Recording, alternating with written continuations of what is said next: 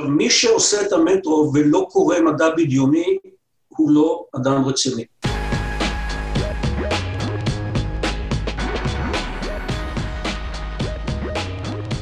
שלום וברוכים הבאים שוב לאורבניסטים, פודקאסט העירוניות והתחבורה, שלא רק מנסה להעביר לכם את הזמן בפקקים, אפילו אם זה נחמד, אלא באמת מנסה להבין דרך מגוון מומחים ודעות למה הם קורים ואיך אפשר, אם אפשר, להוציא אותם מחיינו.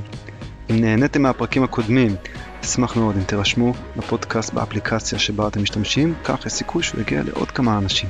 אני גם אשמח מאוד אם תדרגו באיזה אפליקציה שאתם לא משתמשים, ותספרו לחברים שלכם, אה, ושהפודקאסט הזה יגיע, כי אני חושב שהוא עלול לעניין, הנושא הזה מתחיל להיות בכותרות, לא, הוא עלול לעניין כמה אנשים. פרויקט המטרו עלה השבוע לכותרות, עם הודעתה של שרת התחבורה החדשה, מירי רגב, שלא תתמוך בו.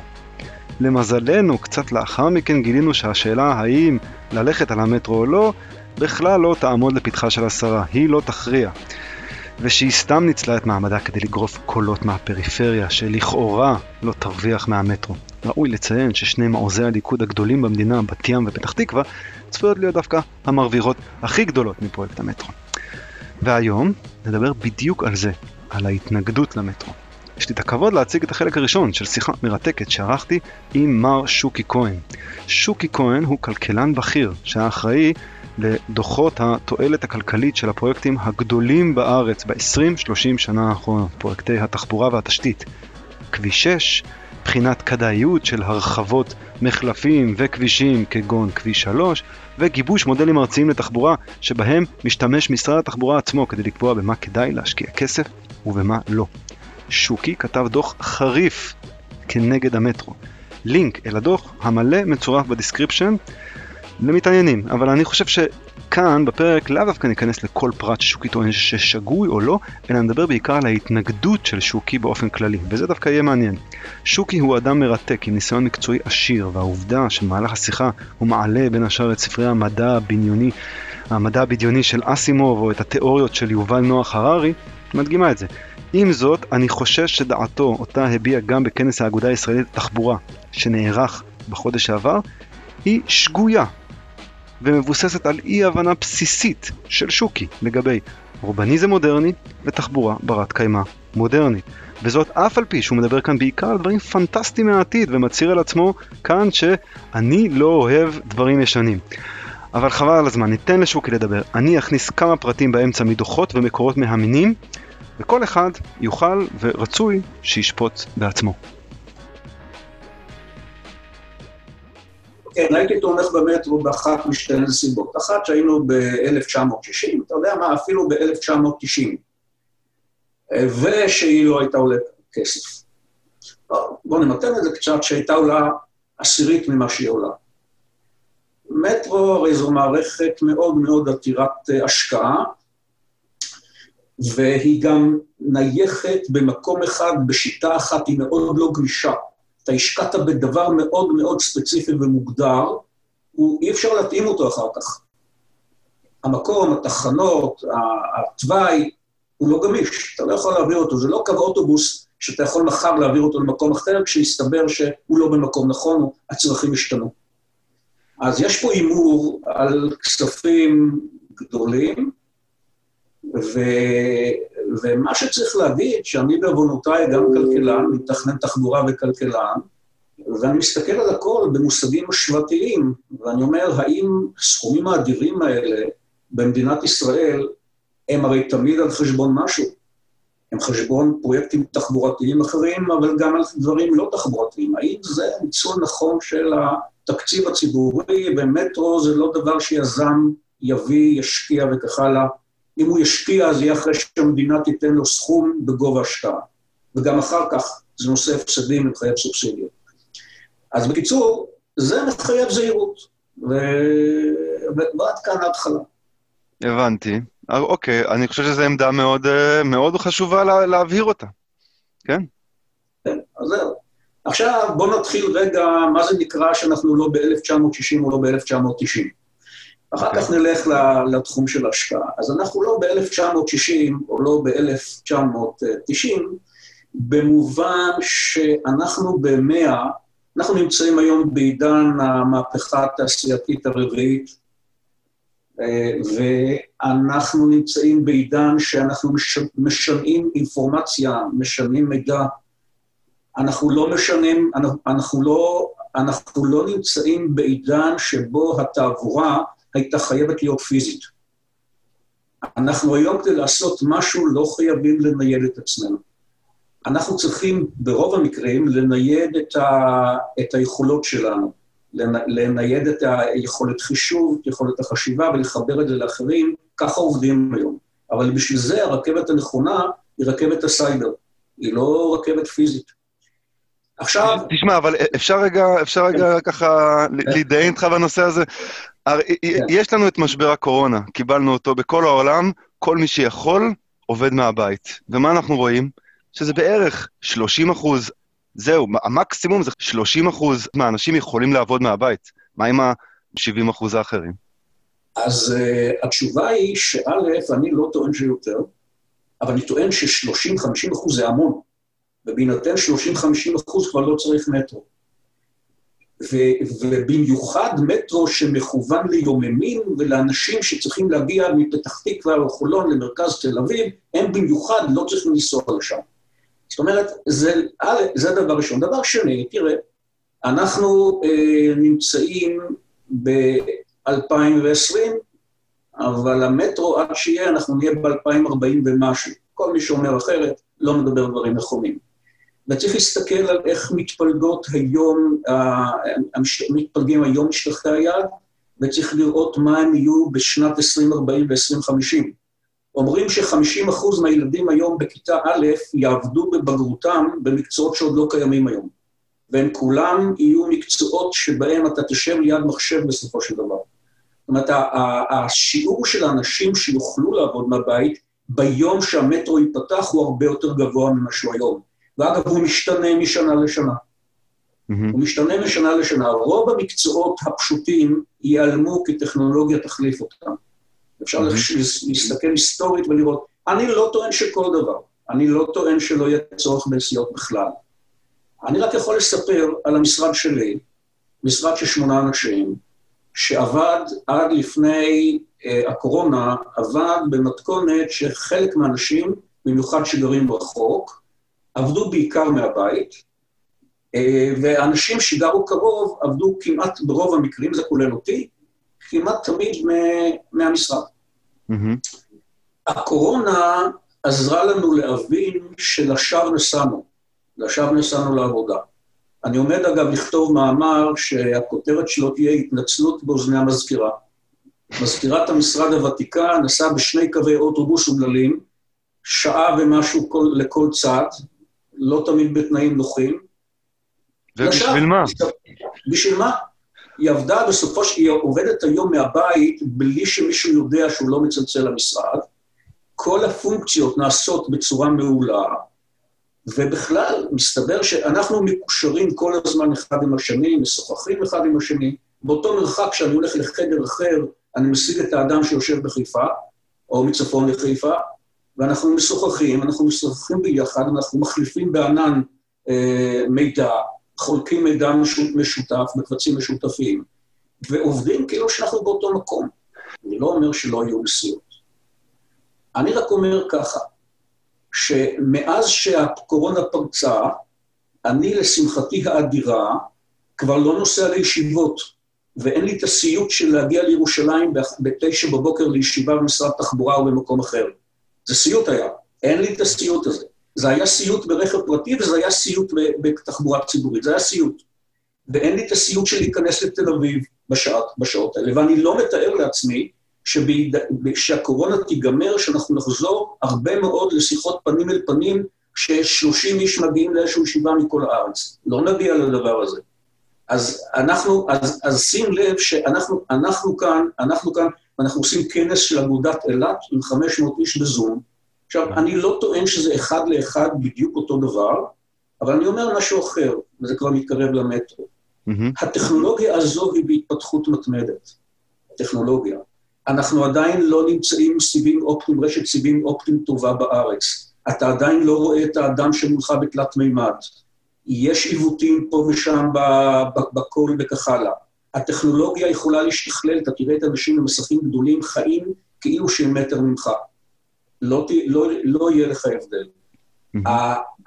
ההסתכלות, כשאתה עושה תוכנית ל-2050, אתה צריך קודם כל לדמיין את העתיד. אתה קודם כל צריך לתאר לעצמך את העתיד. מי שתכנן את המטרו, תכנן, הוא ראה את 1990. הוא ראה אנשים שקמים בבוקר ונוסעים לעבודה וצפוף להם והדרך מצטופפת, הוא ראה את הדבר הזה. השאלה אם זה נכון. אגב, בהערת אגב, הטענות שלי נגד המטרו הן רק 30 אחוז מהכיוון הזה. יש לי טענות אחרות בכלל, שאומרים שלא צריך את המטרו גם אם כולם היו נוסעים לעבודה פיזית, מה שלא יידרש. אז, אז אני אומר שדבר ראשון צריך לראות את העתיד, ובעתיד יש שני דברים, אני מסתכל על 2050, אה, הרבה יותר אנשים שידעו לא לנסוע, שידעו לנסוע בסייבר. שידעו לנסוע בסייבר. רק אני אמשיך לספר מה קרה למשרד שלי. אני סגרתי את המשרד, mm-hmm. המשרד סגור, ואנחנו עובדים, עובדים מהבית, ולדעתי בהצלחה טובה יותר ממה שהיה קודם. אגב, זה גם אומרים מי שהיה קודם, מי שקודם, אה, אחרים אומרים ש... אה, גופים אחרים שעברו למתכונת הזו אומרים שהם לא רואים ירידה בתפוקה במצב הזה, אני בהחלט רואה עלייה בתפוקה. עכשיו, הדבר הזה גם צריך, כמו כל דבר, צריך להתרגל אליו, וצריך גם, אפשר לשכלל אותו, ואנחנו עכשיו באיזשהו תהליך של שכלול של השיטה, שיהיה מיפוי של כל אחד וכך הלאה, איפה, איפה הוא נמצא ומתי אי אפשר לדבר, וכל מיני, מיני דברים מהסוג הזה. Mm-hmm. אבל סך הכל השיטה עובדת, ואין לנו, לנו בעיה. תשמע, אבל גם, גם מבחינת... חלק גדול מההייטק, חלק גדול מהגופים שיושבים היום על, אה, מול איילון, מול תחנות המטרו העתידיות, שיושבים ביגאל אלון, כבר לא נוסעים לשם וגם לא ייסעו לשם. אני יכול לתת לך דוגמאות של, של מקומות של 500 איש שלא ייסעו לשם יותר. אתה לא יכול לדעת אם הם לא ייסעו לשם. אתה חושב שאתה יכול כבר לדעת, כאילו, אני אולי לא יכול להגיד בוודאות שהם כן ייסעו לשם, אבל אפשר להגיד בוודאות שהם לא. יש כאן כמה unknowns. לא, לא, לא. אז אני חוזר ואומר, זה לא 0-1. אבל אין שום סיבה הגיונית להצטופף בבוקר, לא בכביש ולא במטרו, בשמונה בבוקר לנסוע לעבודה. אז תעשה את זה יום בשבוע, תעשה את זה בשעה שנוחה לך, תצא מתי שנוח לך, אין שום צורך. תראה, כשאתה אומר שאתה לא נוסע, אתה צריך לעשות איזשהו ניתוח פונקציונלי, תפקודי, להגיד למה אתה צריך להתאמץ לבזבז שעתיים ביום הנסיעה. למה אתה צריך לעשות את זה? מה הרציונל בזה? אני לא מוצא בזה רציונל. עכשיו, אני מוצא בזה דווקא... תשמע, אני, אני רק יכול להגיד לטובת המטרו, המטרו יכול אולי להפוך את זה במקום שעה על הכביש ל-20 דקות. לא, המטרו זה אמצעי לא יעיל בזמן. תכף נגיע לזה. הוא לא יעיל בזמן ש... ביחס לאמצעים אחרים, והוא צורך לא מעט זמן. אני, אנחנו מודדים זמן לא במטרו נטו, אנחנו מודדים. מרגע שיצאתם מהבית עד שהגעת. Mm-hmm. זה כרוך להרבה אנשים בעוד אמצעי שאתה צריך להגיע, זה כרוך בהליכות, זה כרוך בכל מיני, זה, זה כרוך בסדרה של, בסדרה אתה יכול לפרק את הדרך למרכיבים וזה לא 20 דקות. כמובן, יש אדם שזה 20 דקות, אבל יש, יש, מתחלק, זה, יש פה התפלגות, וההתפלגות הזו היא לא, היא לא מי יודע מה טובה. אה, אז, אז אני אומר שוב, היה צריך למפות את העתיד. למפות את העתיד, לא כפי שדוח המטרו עשה, ואמר בעתיד 0% ייסעו לעבודה בסייבר. לא יהיה דבר כזה. הדוח המטרו אומר שאין, הוא עשה כל מיני חישובים, מוטעים לחלוטין, מופרכים לחלוטין, והגיע למסקנה שזה יוריד מהכביש 0.51% מהאנשים, ואז הוא איפס את זה. וככה דוח המטרו עבד על 2040. אני שולל לחלוטין את המספרים, אני חושב שזה לא נכון היום, אני חושב שעצם העובדה שאנשים, הרי בבוקר יש גם נסיעות לא רק אה, אל מקום העבודה, אלא גם במסגרת עבודה. אתה נוסע כבר לפגישות, אתה נוסע לכל מיני דברים אחרים, הדברים האלה כבר ירדו. אני כבר לא אסע לפגישות בנתיבי איילון או במקום אחר, נתיבי איילון כל תל אביב, אבל לא חשוב, אני לא אסע לישיבות בשעות האלה. מה, אז תגיד, כל, ה... כל המגדלים, הסיטי טאוור וזה, זה הכל ארכיאולוגיה עכשיו? כאילו, הולכים. לה... להרוס אותם? לא, אפשר לשאול אותם שימושים אחרים. עכשיו, אני רוצה להגיד משהו על עבודה מהבית. תראה, עבודה מהבית זה שם קוד. זה לא דווקא עבודה מהבית. אתה יכול לעבוד מסביבת המגורים שלך, תלך, תרד לאיזשהו מרכז קטן שנמצא 200 מטר ממך, תעבוד שם עם 15 אנשים אחרים, אבל כל אחד יעבוד עבור המשרד שלו, ואתה תהיה בחברה אנושית. ואם לא נוח לך לעבוד בבית, אז uh, תמצא שם את המקום. וזה יכול להיות שבכל בניין מגורים תהיה קומה של משרדים, ואנשים יעבדו משם.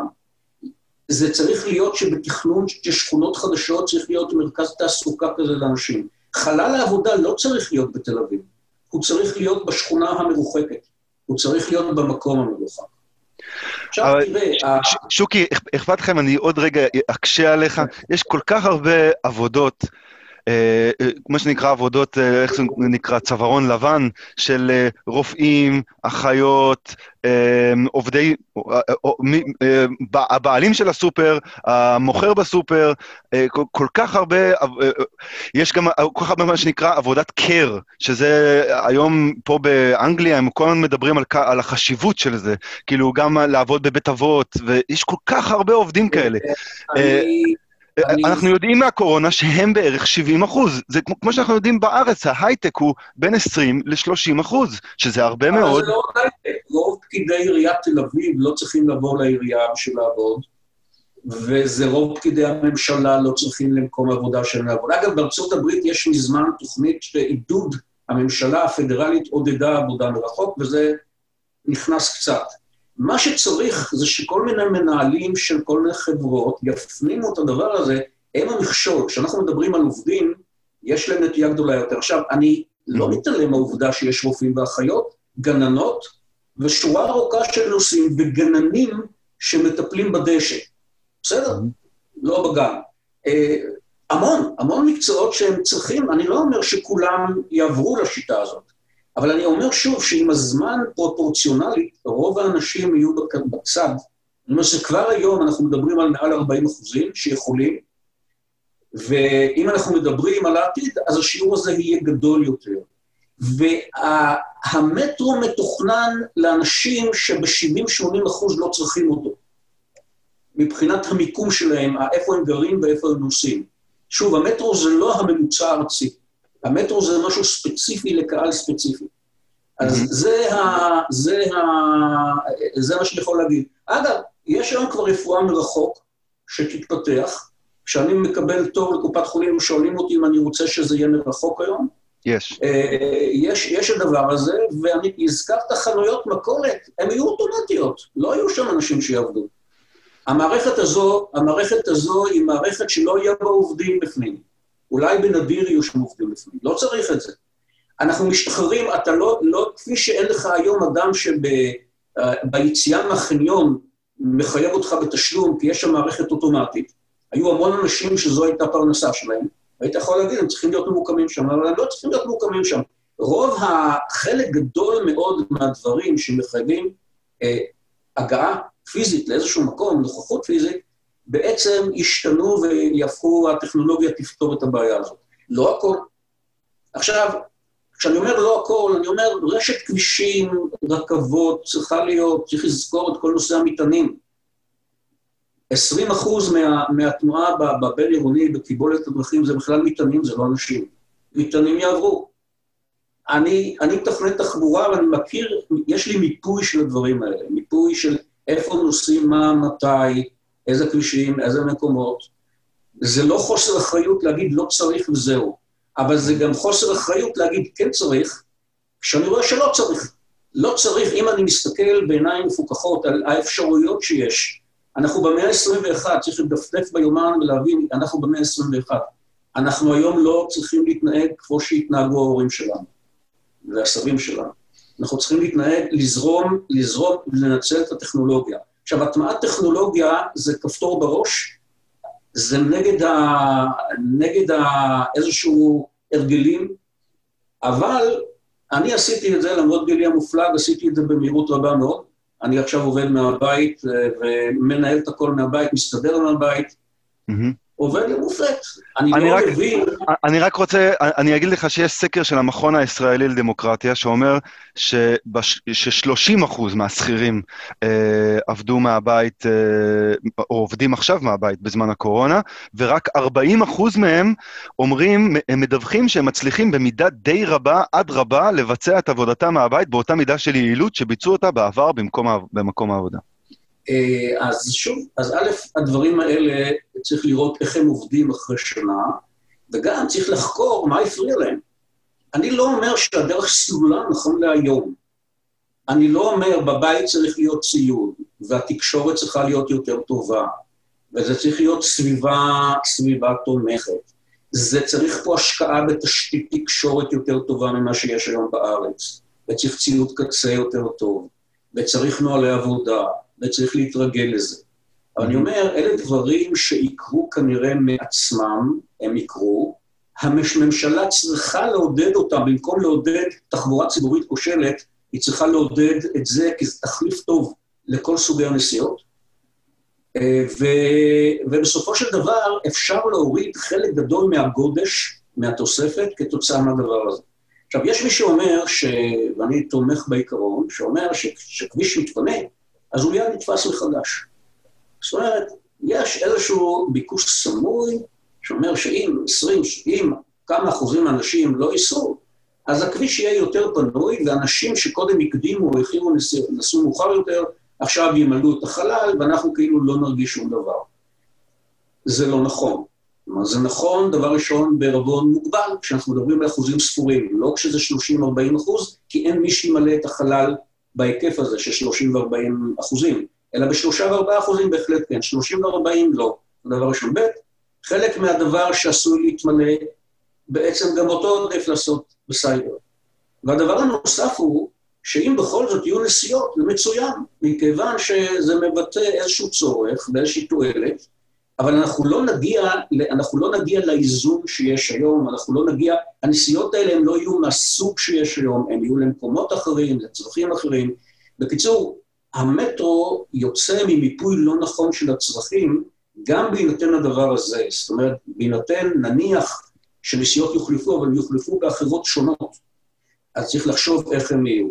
אני מסתכל על המערכת שעבדתי בה לפני כחצי שנה כפרימיטיבית. למה נסענו? אין לי מושג. אנחנו נסענו כי אנחנו רגילים לנסוע. עכשיו תחשוב כמה שטחי משרד, כמה הוצאות שווא יש היום, כמה עלויות ייחסכו כתוצאה מזה שאנשים בעצם, א', לא ייסעו, וב', לא יהיה צורך בחללים הגדולים, יהיה צורך במשהו. כמה, כמה זה יחסוך? עכשיו, אני עקבתי אחרי המון גופים שהודיעו הודעות לא למחר, לא לתקופת הקורונה, אלא למאוחר יותר. חברת חשמל הודיעה שבקביעות 30% מהאנשים שלה יעבדו מהבית. חברת חשמל, היא לא חברת הייטק. בעיקרון, זאת אומרת, יש בה מרכיבי הייטק, אני מניח כמובן, אבל היא לא חברת הייטק. חברת חשמל. אני מכיר חברה בנתניה, ואני מביא את הכל כדוגמה, שעבדו בה 300 עובדים ועכשיו כולם עובדים מהבית, אבל החברה הזו שכרה שטח קטן במתחם שרונה עבור תל אביבים שלא נוח להם לעבוד מהבית. זה מצוין. עכשיו, אני יכול להרחיק לכת בנושא הזה. אני יכול לראות שהממשלה סוחרת במודיעין איזשהו שטח שמיועד לפקידי הממשלה ההמוניים, ההמון שיש, שגרים במודיעין, שבמקום לנסוע מירושלים יתרכזו במקום אחד, אבל במודיעין, ויתפקדו משם לשאר הארץ ולירושלים באמצעות רכבת הסייבר, כפי שאני אומר. זאת אומרת, זה עולם גדול מאוד, אבל תראה מה טוב בעולם הזה. אני יכול במשרד שלי להעסיק אדם בהודו, אני יכול להעסיק אדם בניו יורק, ניו יורק יכולה להעסיק אנשים בארץ, אני יכול לגור בגליל ולעבוד בתל אביב. יש לך כאן מרחב עצום, עצום של אפשרויות, שבעצם הופך את, ה, הופך את המרחב ללא חשוב, כי בעצם מה שחשוב זה שהשיחה בינינו, האינפורמציה בינינו עוברת במהירות הקול, והיות שמהירות האור, סליחה כמובן, ומהירות האור היא כזו גדולה שהמרחק הכי גדול ממקום למקום על כדור הארץ זה אה, הרבה פחות מעשירית שנייה. אז אז, אז בקיצור, כל כדור הארץ עובר, עובר לכפר גלובלי אחד, ואדם יוכל לעבוד מהארץ בניו יורק ולהפך, וזה ידיר. עכשיו, מה, ש, מה, ש, מה שברור, שמי שיוצא בתוכנית המטרו, אם נחזור רגע למה שאנחנו אומרים, בהנחה ש-0% אנשים יעבדו מהבית, זו ההנחה של התוכנית המוזרה הזאת. אז, אז uh, הוא דבר ראשון טועה. הוא אומר דבר בלתי הגיוני בעליל, ולכן החישובים שהוא עושה, מיקומי התחנות, הקווים, הכל כפוף בעצם לבדיקה מחודשת וריאלית יותר. העבודה מהבית כן מופיעה בדוח המטרו. דוח המטרו הוא הדוח שיצא ביולי השנה וחובר על ידי מומחים ישראלים ונבדק על ידי חברות בינלאומיות שמוצא תועלות כלכליות, חברתיות ואורבניות משמעותיות בתוכנית המטרו.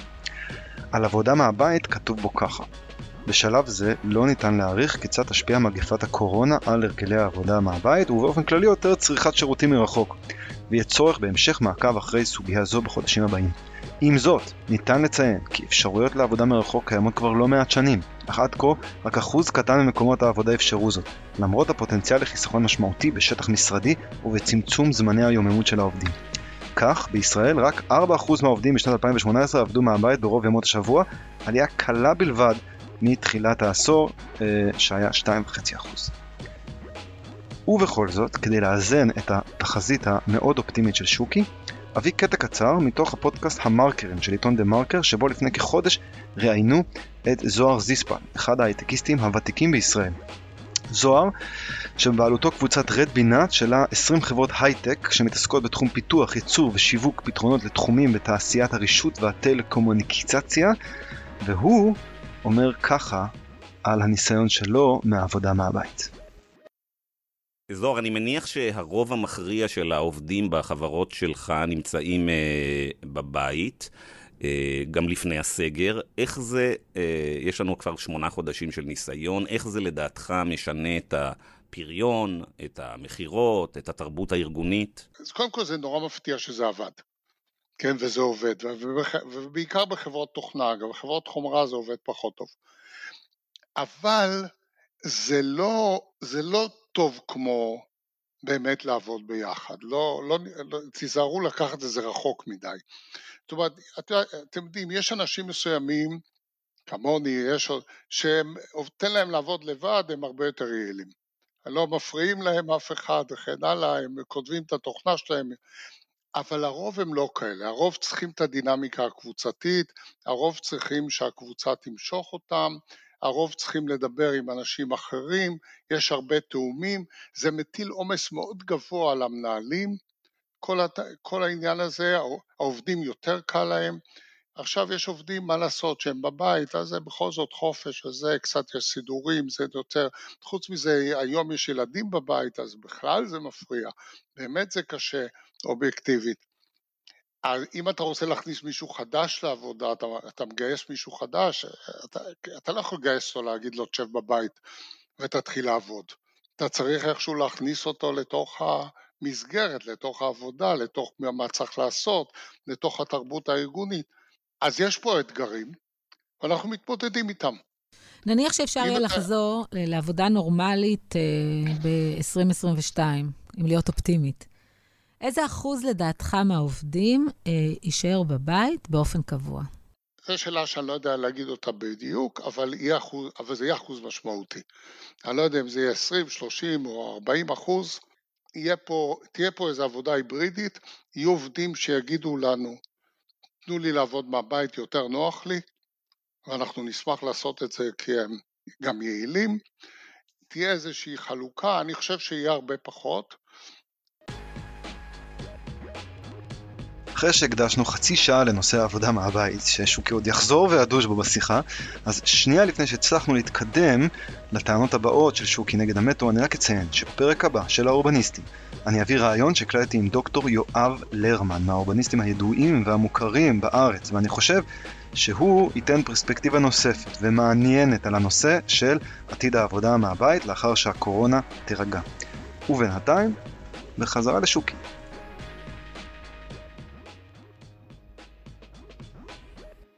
זהו, היה לך את הנקודה השנייה גם, אה, אפילו, אפילו אם כולם אה, עובדים מהבית. יש את נקודה שנייה ושלישית ורביעית, אבל אני אומר, זה דבר אוקיי. ראשון. הדבר השני, תראה, בעצם, מה יותר טוב ממטרו? אתה גר בפתח תקווה, ולא רוצה להגיע לתל אביב. ואתה נוסע ברכב הפרטי ונתקל בפקק ויש לך בעיות חנייה ולוקח לך הרבה זמן, ולמרות זאת אתה בדרך כלל עושה את זה, אבל זה, ה, זה המצב. ויהיה לך מטרו, ובמטרו אתה תיסע בכל זאת משהו כמו 50 דקות. למה? ככה, כי ייקח לך זמן עד שתגיע מהבית לתחנה ותעלה, ומדרגות נאות, וכניסות, ויציאות, וחזרות עליות, ואחר כך בצד השני יש לך עוד איזה 10 דקות להגיע, ייקח לך 50 דקות. נניח, זה סדר גודל, סדר גודל הגיוני. הנסיעה עצמה במטרו היא חלק, מה, חלק מהמסע. אגב, היא צפויה להיות צפופה, ויש גם מה, מה להגיד על הדבר הזה. צפופה, צפופה מאוד. אם זה יהיה כמו בלונדון, זה סרדינים. צפופה מאוד, ויש מי שחושב שמה שחשוב זה להביא את האנשים, אבל לא חשוב איך מביאים את האנשים. האיך מביאים את זה, יש בו נזק לאנשים, מבחינת הנוחות שלהם. יש איזה מחיר שלא מובא בחשבון. יש, אז נשים את זה רגע בצד. יש אומרים, יש אומרים שלעמוד אה, בפקק שעה וחצי, ומה שנקרא אורח חיים ישבני, שאתה רק, רק יושב, זה, יש לזה השלכות רפואיות הרבה יותר חמורות. לא, אבל את הדבר שאמרת, החשבון לוקח, אבל את הדבר שאני אמרתי, החשבון לא לוקח. מה שאמרת, בריאות וזמן ואי נוחות ואי אמינות, זה נלקח. מה שלא נלקח זה מה שאמרתי. כי המטרו נכלל כדבר קדוש, לא נוגעים בו, אין לו חולשות, הוא, יש לו רק יתרונות. אז, אז אני אומר, יש גם למטרו חולשות, ואחת החולשות שבצפיפות הזו, הנסיעה לא נעימה, והיא לא נעימה לא רק לעומדים, אלא גם ליושבים. היא לא נעימה, יש בו חולשה. איך אתה מתגבר על החולשה הזאת? אתה מוסיף עוד קרונות. עוד קרונות עולים כסף. אבל היות שהנוחות של האדם זה לא חלק מהתמחיר, והאדם ייסע גם כשהוא נוסע בצפיפות של שישה אנשים בעמידה למטר מרובע, אז לא עושים את ההשקעה הזו, לא בונים ככה שאפשר לנסוע, לנסוע בנוחות. אם היו עושים את זה, המטרו היה מתייקר, אבל אז הוא היה טוב יותר למשק הלאומי, כי הוא התייחס לאנשים לא כאל סרדינים. אני אומר את זה כעיקרון. יש חולשות, יש חולשות למערכת, אבל בואו נחזור לשאלה מה אבל קורה... אבל אתה חייב, להודות, אתה חייב להודות שזה תרחיש יחסית אופטימי, שבו עשרות אלפי, אם לא מאות אלפי אנשים, נוסעים במטרו כל יום, ואז בעצם אה, אה, מתפנה זיהום אוויר, מתפנה זיהום רעש מלמעלה. פה דבר ראשון, זיהום אוויר זה יפה מאוד, רק זיהום אוויר הלך ונמוג ככל שהזמן עבר. הזיהום היחיד שיש, היחיד המשמעותי שיש, הוא ה-CO2, המזהם הגלובלי, ובהינתן העובדה שמ... אני, שוקי, זה, זה התחום שלי, ובינתיים בישראל מתים כל שנה כמעט 5,000 איש מזיהום אוויר, שזה יותר מהקורונה עד, עד עכשיו. אם אנחנו מסתכלים על המזהמים, אם אתה מסתכל על ה-SO2, אם אתה מסתכל על PMים, אם אתה מסתכל על תחמוצות החנקן. אם אתה מסתכל על ההיסטוריה של כמה הייתה פליטה מליטר בנזין לפני 25 שנה, אז עוד היה עופרת בבנזין. וכמה יש היום, אתה רואה צלילה עצומה של כל המקדמים. אבל אנחנו הולכים לעידן הרכב החשמלי. אנחנו הולכים לעידן הרכב החשמלי. אז גם לדבר על רעש וגם לדבר על, על זיהום, זיהום אוויר, בכלל בישראל יש כרגע תקנה שאני לא יודע, או, או, יש היום מדיניות שאומרת שמעל 2000, אחרי 2030 אסור יהיה לייבא רכב עם מנוע בעירה. אבל גם אם אני מסתכל על העקומות של הזיהום אוויר פר ליטר, ויש לי את העקומות האלה, אז אתה מדבר על צלילה. אין היום 10-2, זה, זה אה, דו תחמוצת הגפרית, כי אין גפרית בדלק, כי ניקו אותם הגפרית, כמעט שאין. Mm-hmm. בסולר אולי יש קצת, בבנזין אין. אין, אין עופרת. כל ה-CO, שהוא גז ממית בריכוזים גבוהים, קיים הרבה פחות עם כל הממירים הקטליטיים. זאת אומרת, אנחנו נמצאים דבר ראשון בשדרוג של הדבר הזה. ומילה על זה לא תמצא בדוח המטרו. לא אבל, אבל מצד שני, כי, כי אתה צודק שפר מכונית אולי נפלט פחות, ואם נקווה טוב, המגמה תימשך. פר מכונית ייפלט פחות ופחות ופחות. אבל יש יותר מכוניות על הכביש, אוכלוסיית ישראל גדלה. שוב, אבל תעשה את הניתוח הכמותי. מכוניות נניח שיהיו פי אחת וחצי, או, או, או יש הבדלים באיזשהו קצב, הזיהום ירד פי עשר ופי מאה, או התבטל. זה לא פרופורציוני. הסך הכל, בניגוד למה שאמרת, הסך הכל פחת באופן דרמטי של זיהום. רגע לפני שממשיכים כמה פרטים על, על uh, זיהום אוויר ועתיד הרכב החשמלי. אז, דוח מצב איכות האוויר בישראל שהמשרד להגנת הסביבה מראה ירידה קלה בלבד ב-15 השנים האחרונות במזהמים שמקורם בתחבורה במרכזי הערים של גוש דן ובירושלים ובחיפה. בין המזהמים האלה חנקן חד-חמצני ודו-חמצני, שחריגות שלו מהתקן המותר נמצאו בעיקר בתל אביב ובני ברק, אך גם בחיפה ובפתח תקווה. המזהמים האלה ידועים בגרימה למחלות נשימה ובעיקר אסתמה, ובעיקר פגיעה ממנה אה, נפגעים חולי אסתמה אה, קיימים.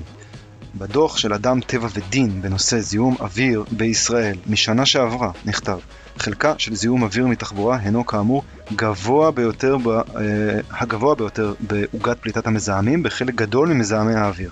יש לזכור כי חלקה של התחבורה בסך הפגיעה הבריאותית הנגרמת מזיהום אוויר גדול יותר מחלקה בסך הפליטות כיוון שהפליטות מתחבורה מתרחשות בגובה נמוך בניגוד לערובות של תחנות כוח שהפליטות מהן מתרחשות בגובה של מאות מטרים. פליטות תחבורתיות בגובה נמוך בתוך ריכוזי אוכלוסייה מגיעות לריאותיהם של מיליוני אנשים בארץ באופן מרוכז ובפרקי זמן ארוכים.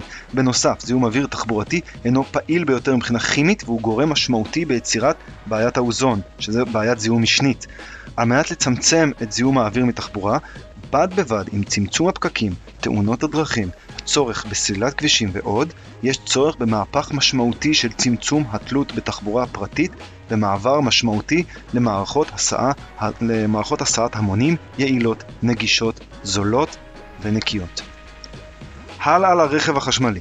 דוח חדש של בלומברג, שמספק תחזיות לחדירת הרכב החשמלי, התפרסם לפני כמה חודשים, והוא טוען, עד 2040 יהיו, במקרה הכי טוב, 500 מיליון רכבים חשמליים על הכבישים בעולם, מתוך כמות רכבים כוללת של 1.6 מיליארד רכבים, קרי 30% ב-2040. רוב הרכבים החשמליים ימכרו במזרח אסיה ואירופה, מיעוטם בארצות הברית. ב-2040 עדיין יותר קילומטר אה, נסועה ייסעו ברכב שנוסע על דלק נוזלי מאשר על חשמל. בעוד אחוז הרכבים הפרטיים החשמליים שנמכרים כיום בעולם היא קרובה ל-0%. 7 מיליון רכבים חשמליים נמכרו בעולם ב-2019, רובם בסין. הפוטנציאל הגדול ביותר לחשמול מהיר וקרוב של תחבורה נמצא דווקא באוטובוסים. כבר כיום 50% מהאוטובוסים החדשים חשמליים, מספר שצפוי לעלות לקרוב ל-90% ב-2040. בהינתן גם שאוטובוסים לא חשמליים הם מקור זיהום מאוד גדול ומקור אה, רעש מאוד גדול בערים, זהו, אם כבר, הטרנד האופטימי. לסיכום, מתוך כתבה של דובי בן גדליהו בגלובס משנה שעברה, שסוקר את השוק החשמלי בישראל ומראה שאין סיבה להיות אופטימיים לגבי חדירה מהירה של מכוניות חשמליות לא בארץ ולא בחו"ל. הוא כותב בשורה התחתונה נראה שאם המעבר לרכב חשמלי לא יכפה על ישראל מבחוץ, כלומר צמצום משמעותי של היצע רכבי הבנזין בעולם, עלייה דרמטית במחירי הנפט אה, בישראל ועוד צניחה חדה במחירים, הרכב החשמלי ימשיך להיות כאן טרנד אופנתי בשנים הקרובות, כזה שנעים לדבר עליו בחברה, לשמוע עליו הרצאות ולהתרשם בתצוגות, אבל אף אחד לא מוכן להכניס בשבילו את היד לכיס. יש, אה, אה, יש ספר של אסימוב, שנקרא, אסימוב שנקרא השמש העירומה. אני מניח שהוא כתב את זה לפני 70 שנה, או קצת יותר.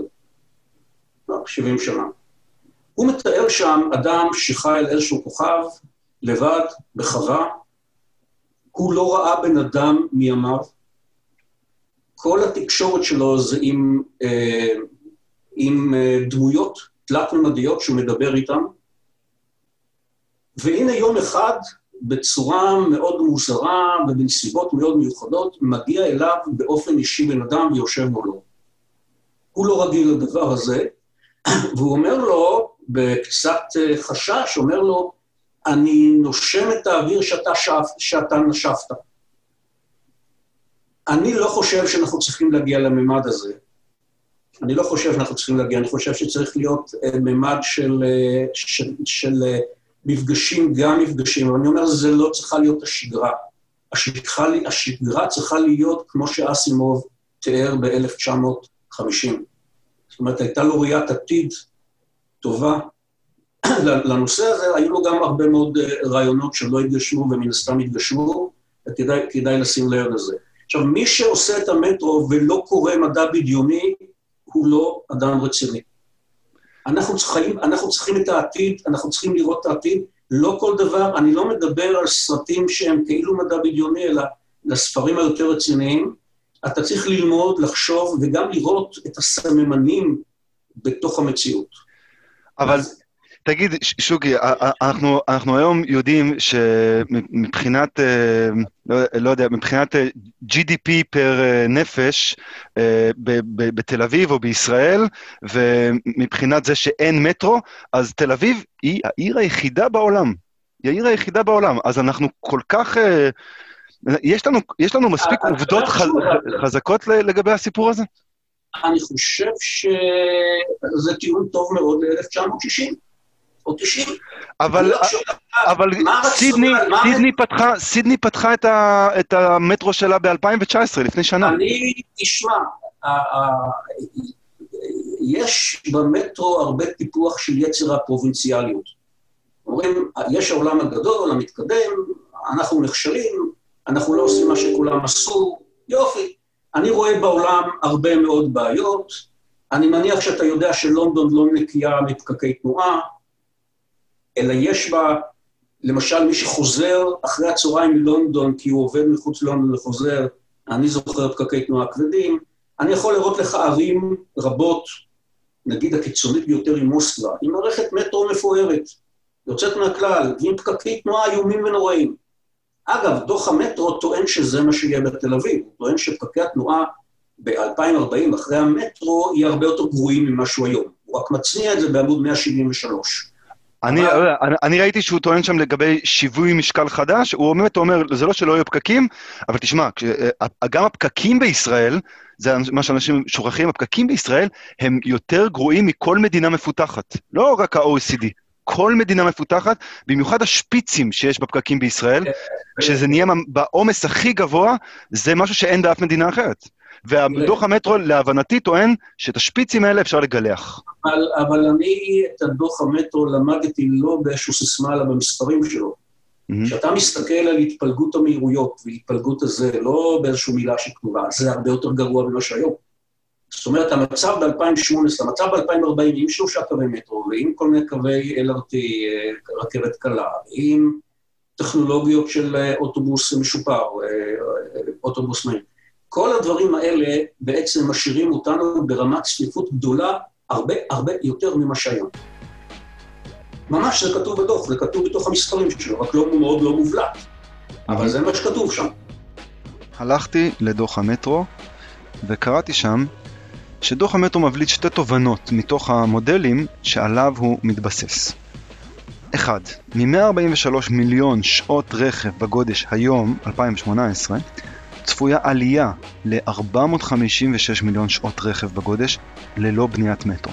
זאת אומרת, סך הכל שעות העמידה בפקקים לתושבי גוש דן ומבקרי גוש דן צפוי לעמוד על יותר מפי שלוש מהזמן המוקדש לפקקים כיום ללא מטרו. 2.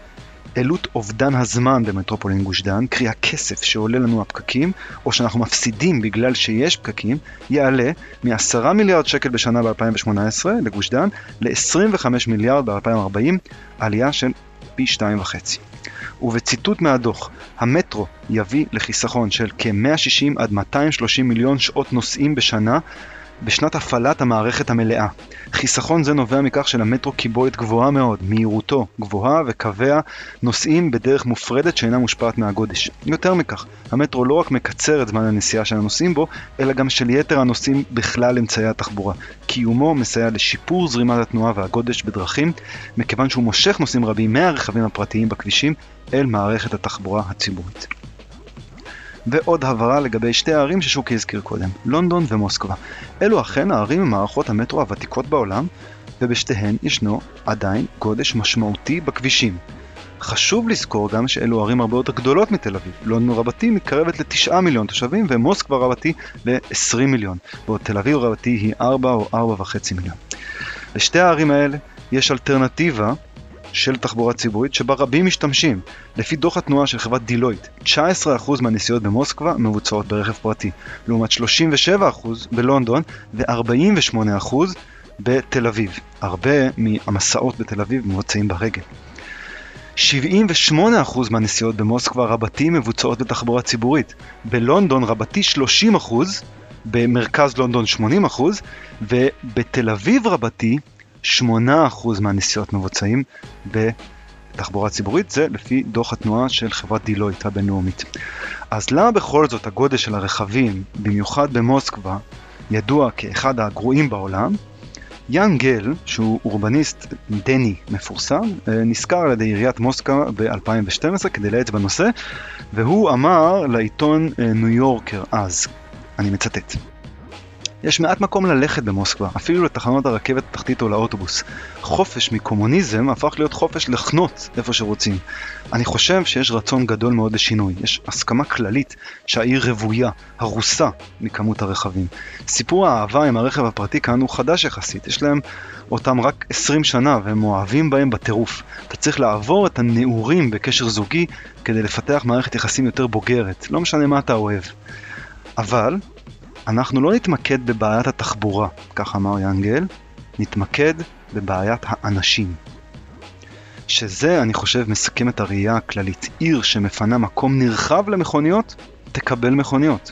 עיר שמפנה מקום נרחב לאנשים, תקבל אנשים. וזה ללא תלות חזקה במערכת התחבורה הציבורית שלה. אבל עיר שלא תפנה מקום לאנשים, וגם לא תבנה מערכות תחבורה ציבוריות מתקדמות, תאמלל את תושביה ואת מבקריה, ובסוף תדעך. הגודש יש לו סופיות. זה לא, מי שאומר, זה המצב היום, יהיו עוד כך וכך אנשים, אנחנו גדלים, יהיו עוד מקומות עבודה, כבישים לא גדלים, האמצעים לא גדלים, ולכן אנחנו נידונים לעוד הרבה הרבה שעות פקק, והם יהיו הרבה יותר חמורים, טועה. מכיוון שהגודש אני לא אומר שהוא טועה לחלוטין, תכף אני אסייג את זה, אבל הוא, הקו שלו שגוי. למה הקו שגוי? מכיוון שיש סופיות לגודש, טכנית, תחבורתית, יש סופיות. ואנחנו רואים שהמצב בשעות CC באזור המרכז כבר לא נעשה גרוע יותר. הוא הגיע לנקודה הכי גרועה, הוא לא יכול להיות גרוע יותר. מה קורה? מה שקורה זה פיזור הנסיעות. אנחנו רואים שאנשים מתחילים לנסוע ב-5 בבוקר ו-6 בבוקר. אנחנו רואים... מכיר, שאנשים, חברים שלי. כן, אנחנו רואים אנשים שנוסעים נגד הכיוון הראשי בהיקפים גדולים יותר. למה? מכיוון ששם יש יעדים שאפשר להגיע אליהם. אנחנו רואים אנשים נוסעים בשעות צהריים וערב, אנחנו רואים אנשים שדוחים ליום שישי נסיעות מאמצע השבוע. אז אנחנו רואים את זה. אנחנו רואים פילוג אחר של הנסיעות במרחב. זאת אומרת, מה שקורה שאדם שגר בראשון יכול גם לעבוד ברחובות, הוא לא חייב לעבוד בתל אביב, הוא יכול לעבוד בהרבה מאוד מקומות אחרים. זאת אומרת, הפילוג המרחבי של הנסיעות משתנה, אבל הוא משתנה כי אנשים לא מוכנים, וגם לא יכולים, לנסוע חמש שעות ביום. הם נוסעים במסגרת איזושהי מגבלת זמן. עכשיו, הדבר הזה גם יביא אנשים יותר ויותר למחשבה על נס... אי נסיעה, על נסיעה עבודה מרחוק. מי שיכול, מי שיכול. אבל אני אומר, רוב האנשים יוכלו. אנחנו התחלנו בזה שבעצם כבר היום כ-40 אחוז יכולים, ובעתיד זה יהיה כנראה 70. לא 100, יהיה יותר. ו- וזה המון. אתה לא צריך להסתכל על ה-30, אתה צריך להסתכל על ה-70. אתה יודע מה זה ש-70 אחוז לא יהיה? כל הפקקים היום נגרמים מעודף של משהו כמו 15% בביקוש מיחס להיצע, ליכולת העברה של הכבישים. Mm-hmm. זה הכל. אז, אז אתה צריך להבין את זה ב, ב, בתחום, ב, במבנה ההנדסי שלו, במבנה, במבנה, במבנה, אה, כפי שזה קורה, במבנה התחבורתי, כפי שזה קורה. לכן, אנחנו צריכים להבין, אז, אז הפקקים, הפקקים הם סופיים, אבל אני רוצה לחזור למה שהתחלתי ואיפשהו הלכנו לתחום אחר.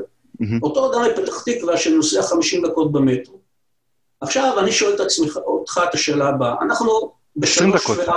מפתח תקווה לתל אביב הם אומרים 20 או 25 דקות. לא, לא, לא. מפתח תקווה לתל אביב זה 50 דקות מדלת לדלת. משער הבית שלו, הליכה למטרו. הליכה למטרו. הליכה נכון. למטרו, הליכה בצד השני, לפעמים אוטובוס למטרו. אנחנו מדברים על 50 דקות. עכשיו, אתה רוצה, קח 48. אנחנו, זה לא דקה וגם לא 20. עכשיו, אנחנו, אנחנו, אה, אני עכשיו שואל את הדבר הבא, אותו אדם שגר בפתח תקווה, אנחנו נמצאים בשלוש בלילה. והוא רוצה לנסוע למקום בתל אביב ברכבו הפרטי. כמה זמן זה ייקח לו? התשובה, 23. בערך. כשאין אף אחד על הכביש. כשאין אף אחד על הכביש. אה, אם הוא, אם הוא באמת היעדים שלו רחוקים מתחנות המטרו, אז כן, אז, אז כשאין אף אחד על הכביש, לנסוע עם הרכב יותר מהר. גם כשהיה קרוב למטרו, זה יותר. אנחנו מדברים על, אנחנו מדברים על 20 ו-23 דקות. תחשוב גם שהאדם הזה לא צריך לחנות. תכף נדבר למה. לא צריך לחנות. במצב הזה, הרכב הפרטי עכשיו נשאלת השאלה אם אני יכול את התנאים של שלוש בלילה לעשות בשמונה בבוקר.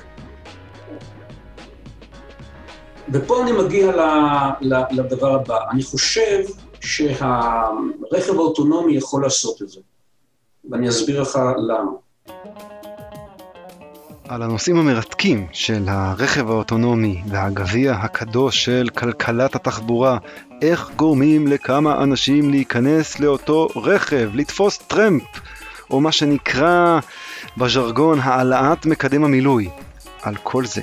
בחלק ב' של השיחה עם שוקי כהן, בפרק הבא של האורבניסטים, שאומנם לא חושבים שהמטרו הוא הפתרון לכל הבעיות כולן, וכמה שאנחנו רוצים לרדת מתחת לקרקע, אנחנו משתדלים להישאר גם עליה. עד אז, להתראות וזהירות מהמרווח.